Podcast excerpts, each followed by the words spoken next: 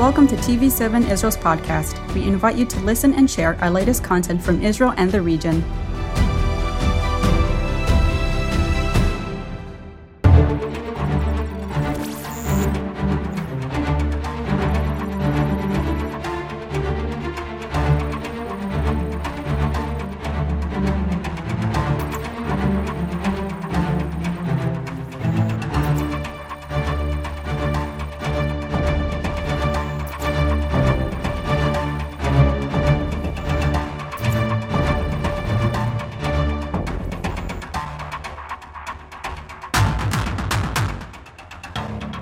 From Jerusalem, and welcome back to yet another edition of Middle East Review.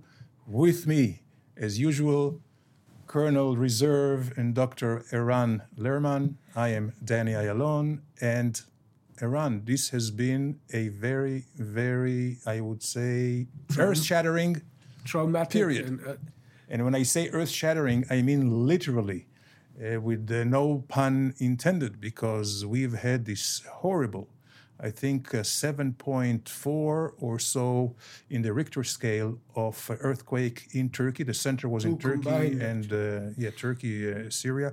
We have felt actually the uh, vibrations right all over.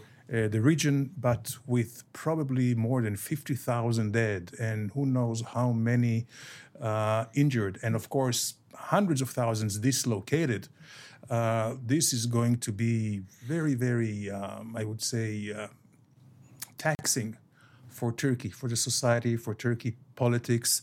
Uh, certainly, when it's only two months, two and a half months before elections, uh, and Erdogan, of course, is uh, is running. Um, I, I would like to start maybe with the Israeli angle. And here I think we can all be very proud the fact that we were the second largest, Largest. delegation and we arrived there only second to the Azeris. And you have to remember Azerbaijan has a long border with Turkey. We were the second one. Uh, according to my latest report, uh, the uh, rescue operation and, and, and search of Israel um, saved more than 19 some 19 lives. Lives. Yes. the uh, of course their uh, the field hospital very very effective and it was really heartwarming because uh, given the latest when i say latest you know the last two decades of uh, upheaval in the relationship between israel and turkey this is a moment of binding us together and we see actually getting closer to, to the turkish people and hopefully also to the turkish government so uh, your Behind- perspective behind- Eran. And I would say very, very delicately that also, to some extent, we've been, been able to help, be helpful also to some of the Syrian victims. But uh, when it comes to Turkey, it is not the first time. There was uh, a, the major earthquake in Izmit more than 20 years ago, which is also well remembered in Turkey in terms of the Israeli uh, capacity. The Israeli uh, rear area command has built, uh, for unfortunate reasons, uh, a uh, capacity to rescue people from uh, destroyed buildings, and uh, and this has already come uh, to be ap- applied in places from Haiti to Mexico, and now again in Turkey. By the way, Eran, you mentioned Haiti. At the time, I was deputy foreign minister. You know, it was about more than a decade ago, and Kofi Annan, which was the Secretary General of the UN, came specially to meet and greet the delegation that came to Haiti, and he was just, you know, effusive. effusive. I mean, it was just the most effective one in Haiti, halfway across the world, and Israel was there among the first. Well, we Israel is known as a country where, where much depends on improvisation. Uh, that may be a negative in many cases, but in the capacity to respond to this kind of totally unexpected emergencies, this ability to improvise and be there when necessary is, is, uh, is an important asset in, you know, in itself. Of course, it ties in with a broader uh, dynamic in Israeli Turkish relations. An ambassador has just arrived a few months ago. Uh, exchange of ambassadors. Our lady ambassador was uh, uh, given her agrément in uh, in Ankara. We, things have changed quite significantly, not at the expense of our relationship with our Eastern Mediterranean uh, allies in Greece and Cyprus. but in a way which indicates that there's a recognition in Ankara that a good relationship, a working relationship with Israel, is um, is in the uh, national interest of Turkey and possibly in the political interest of. Uh, of uh, Erdogan as he goes into a very problematic election. Problematic because uh, some of his earlier decisions uh, in terms of being lenient with uh, people who broke the building codes and so on uh, may have contributed to the extent of the destruction and loss. And uh, this would potentially come to haunt him. But predicting uh, elections in Turkey is a, a, dangerous art. I don't think we should go too far into that. But clearly, um, this is at least added to an already emerging new structure of relationship. Well, to be sure, Eran, this uh, charm offensive of Erdogan and the Turks started way before this earthquake. Right. And uh, as you mentioned, the interests here speak uh, very, very uh, loudly. They loom large over the relationship, and Turkey, it seems like, needs Israel uh, as much or even more so than Israel needs Turkey uh, these days, and especially when they really would like the, um, the pipe the natural gas pipeline from our waters in the Mediterranean uh, Sea to go to North Europe through Turkey and not through Greece. I doubt if that would happen, but there's an even uh, broader and, and, ironic element. It is not that long ago that countries from Turkey to Brazil to India, um, whenever they tried to consider their relationship with Israel would say, yes, but what would the Arabs say? What would the Saudis and the Emiratis and people who have large uh, sovereign funds to invest in our economies and what would they say? Nowadays, uh, the reversal is almost totally complete. Uh, uh Turkey is being nice to Israel and even to Egypt after years of being very nasty towards the Sisi uh, regime in Egypt because they understand that this is what Saudi Arabia and the Emiratis expect them to do. That to be nice, to, to, to gain favor today in, uh, in the UAE and, and uh, KSA, uh, you need to be actually on good term, good working terms with, uh, with Israel and, uh, and with the Abraham Accords and with all that uh, has been happening. So we live in a very different world, but it is still a dangerous world for a good number of reasons. Yeah, yet to be seen, but it certainly is a um, a good opening.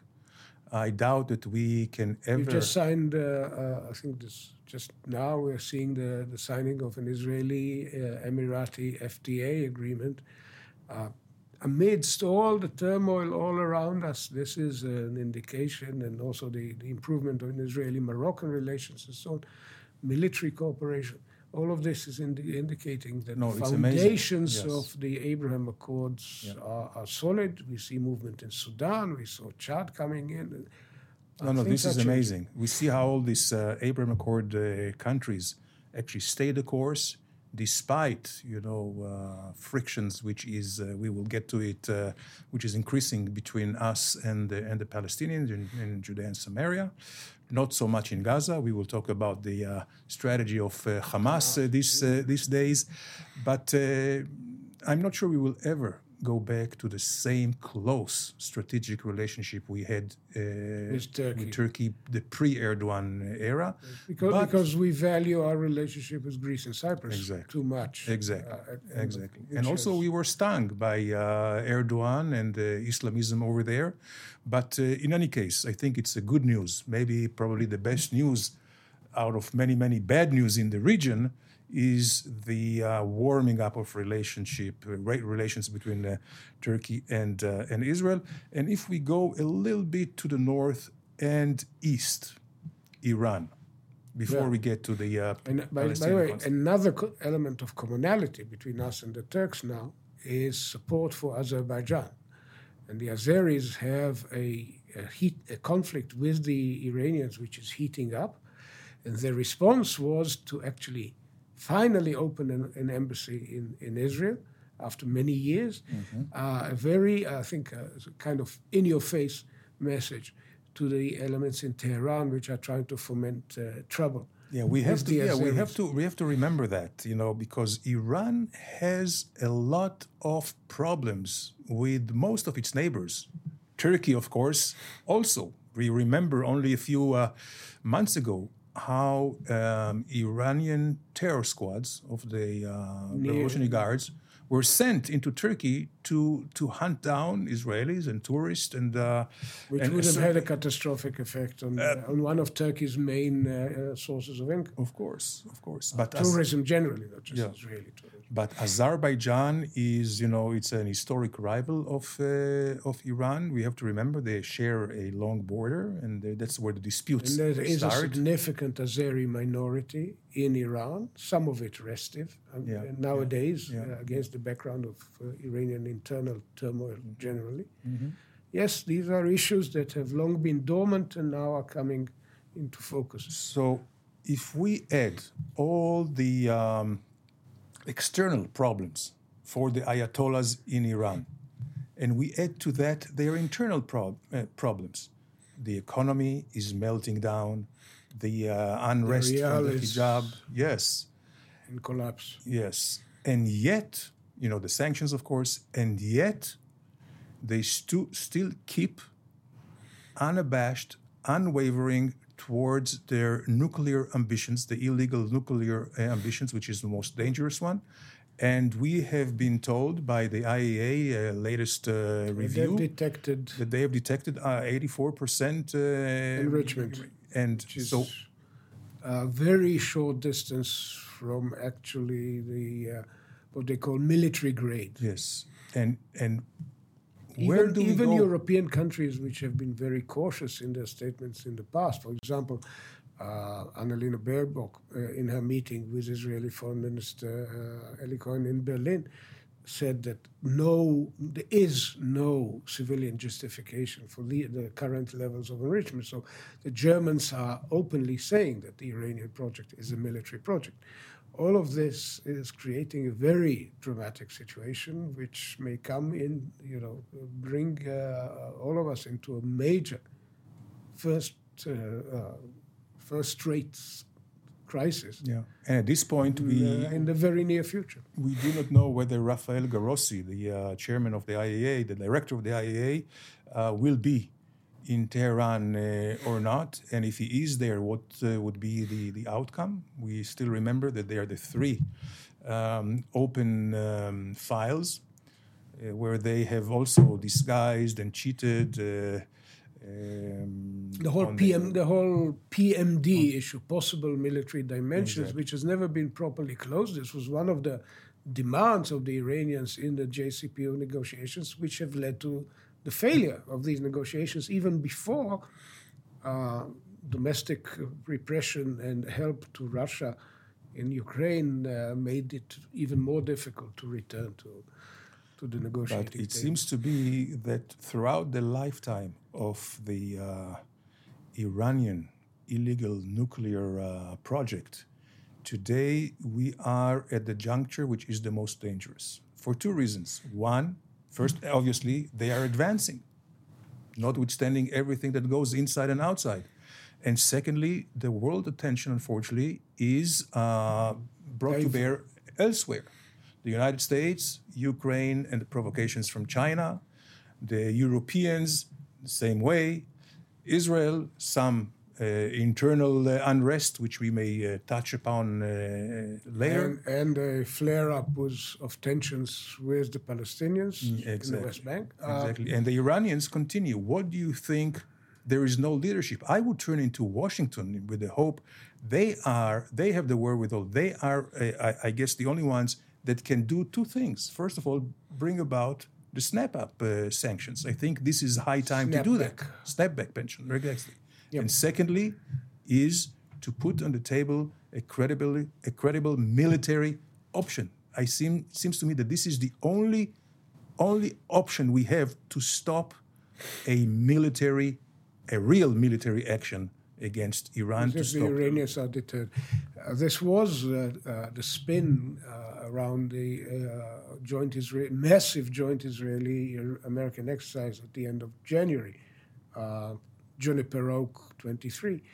And uh, you, you, continue to hear American assertions that Iran will not be allowed to, to have the bomb. Uh, but whether the Biden administration at its present uh, junction is actually able and willing to, to, uh, to posit an effective uh, threat, a credible military threat, is an open question. And this is why uh, the Israeli government uh, when it is not distracted by domestic turmoil and by uh, an escalating Palestinian situation, has been signaling that Israel retains its freedom of action uh, if uh, to act by its own, uh, based on its own assessment of the situation, if necessary. But Eran, in your view, you know, with your distinguished uh, military career and strategic understanding, you were also deputy um, national security national security advisor.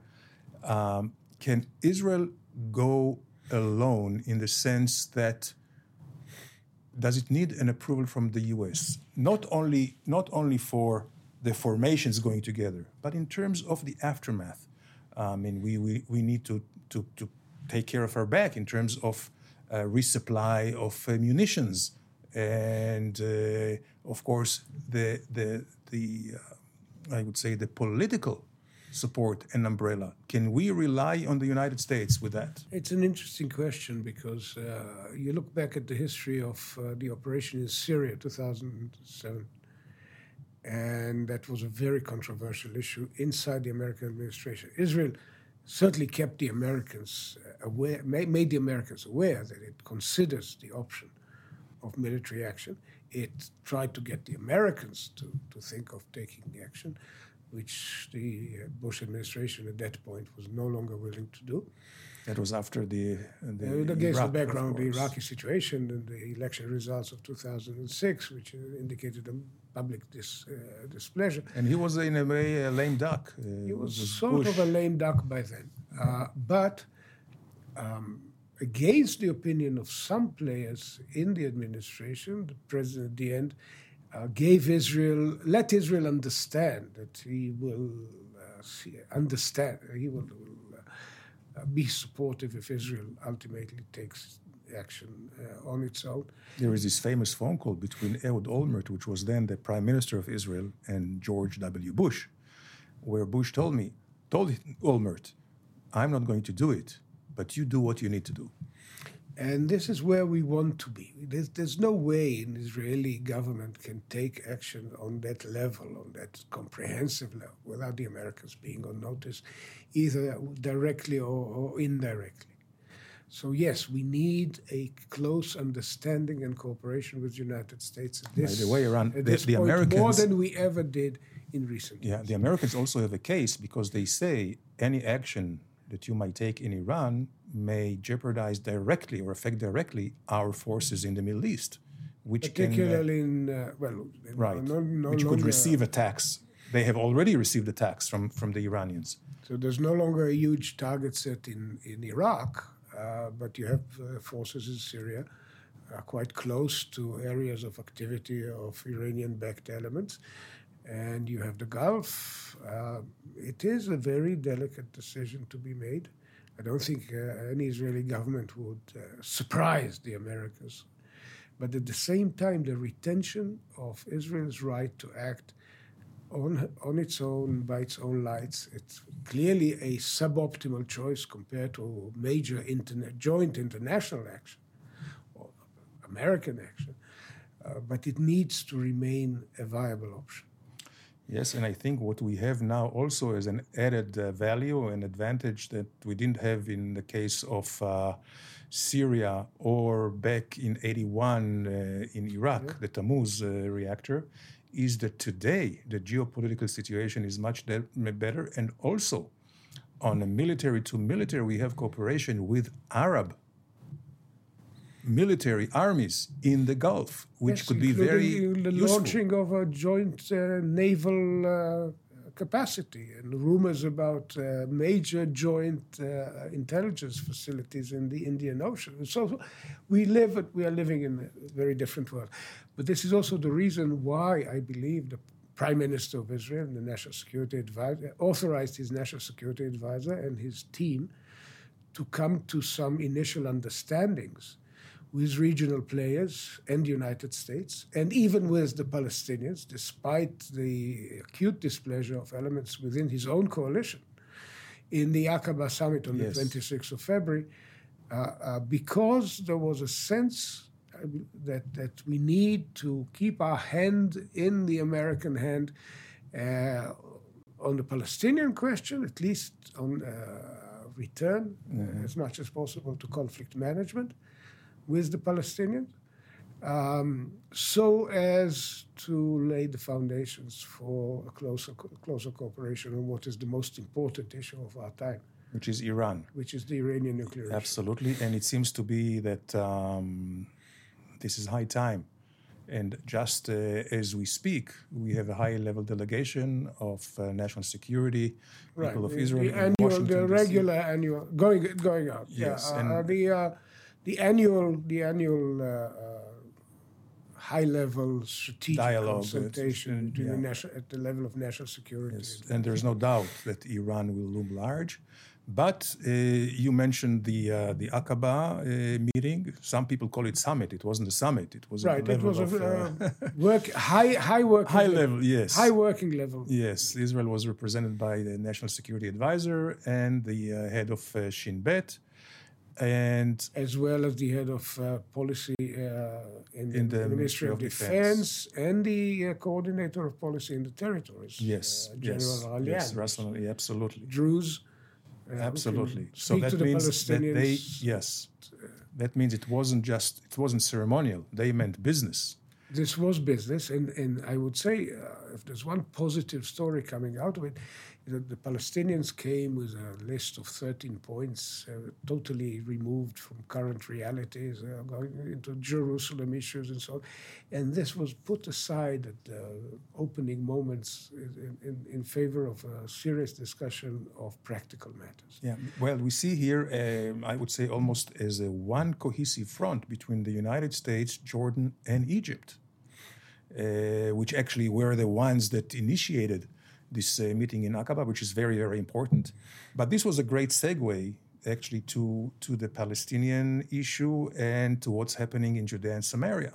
And yes, uh, yes. there is clearly uh, what we are seeing uh, is a clash between an Israeli divided polity and a Palestinian divided polity. Within the Israeli government, even and certainly some ele- radical elements uh, to the right of, of even this right wing government. Um, there is a fault line running between the defense establishment and its historical perspective on the need to somehow manage the conflict, and elements who actively seek the uh, collapse of the Palestinian Authority, a, a, a, victory, quote unquote, a totally different uh, uh outlook uh, in, in the uh, balance of power and relations. Some call for a defensive shield number two. That means yeah, uh, basically full scale, yeah, operation. On the assumption that this would fire, fatally undermine the authority of Israel, could supplement, supplant it uh, with uh, some direct direct rule. And, uh, and we saw that after, and, and, on the Palestinian side, you have terrorist elements, even within Fatah, and all kinds of local groups like uh, Ain al Usud, the uh, uh, Lion's Den in Nablus, and others, who were vocally uh, opposed to participation in the Aqaba uh, meeting and the terror attacks that we saw on the day of the meeting and the day after were indicative of, uh, of an attempt to deliberately, knowingly undermine it. Uh, Hamas has, uh, uh came out uh, in, in fierce attacks on this cooperation with the enemy. And uh, the results were very tragic. Three, two brothers murdered, another young man, Israeli with an, Amer- an American background, murdered on the road and uh, very effective counteraction by the security establishment. Uh, the, his murderers were caught within essentially within 24 hours. But the radical elements within Israeli, uh, within the settler community, or some say within the radical uh, political spectrum, maybe outsiders, came and, and carried out a, a massive attack in the village of Huwara, which many Israelis feel uh, desperately uh, worried that such a thing could be done uh, in our name and under our control. Yeah, it is certainly not Jewish. It is certainly not Israeli. It's not according to our values and our ethos. And it's also was counterproductive for catching and the perpetrators yeah. by uh, diverted attention. Yes, uh, exactly. To, to so the same forces that were going to actually catch the terrorists had to go and protect the Palestinians who were attacked by the, the settlers. We, this has brought into focus a fault line that's running through our society, a fault line that's running through Palestinian society. I, see, I would read the, the decision with all the difficulties, uh, with all the doubts about Palestinian capability, with the legitimate worry that uh, Egypt, Jordan, United States administration, and the Palestinians will gang up on us down the road on, on uh, issues pertaining to the permanent status agreement. But at this point, the decision at the highest level of government to go ahead with this process and its continuation uh, designed to take place in, in Sharm el-Sheikh in Egypt um, reflects a, a decision to try and, and limit the ability of radicals on, on both sides to, to derail um, the efforts to return to conflict management. Yeah, and uh, again, this uh, begs the question of uh, where do we go with the Palestinians? Unfortunately, this is the very, very um, eve of the Abu Mazen's regime. He's 87, he's not in very good condition.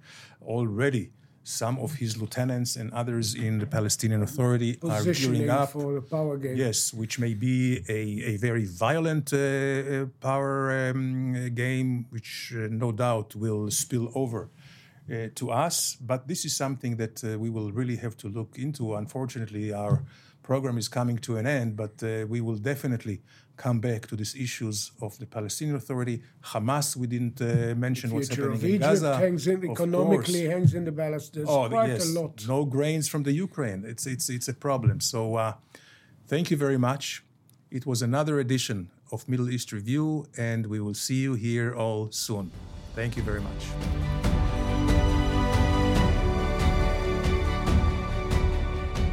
Thank you for joining us in another TV7 Israel podcast. For more content, visit our website at tv7israelnews.com or follow us on social media.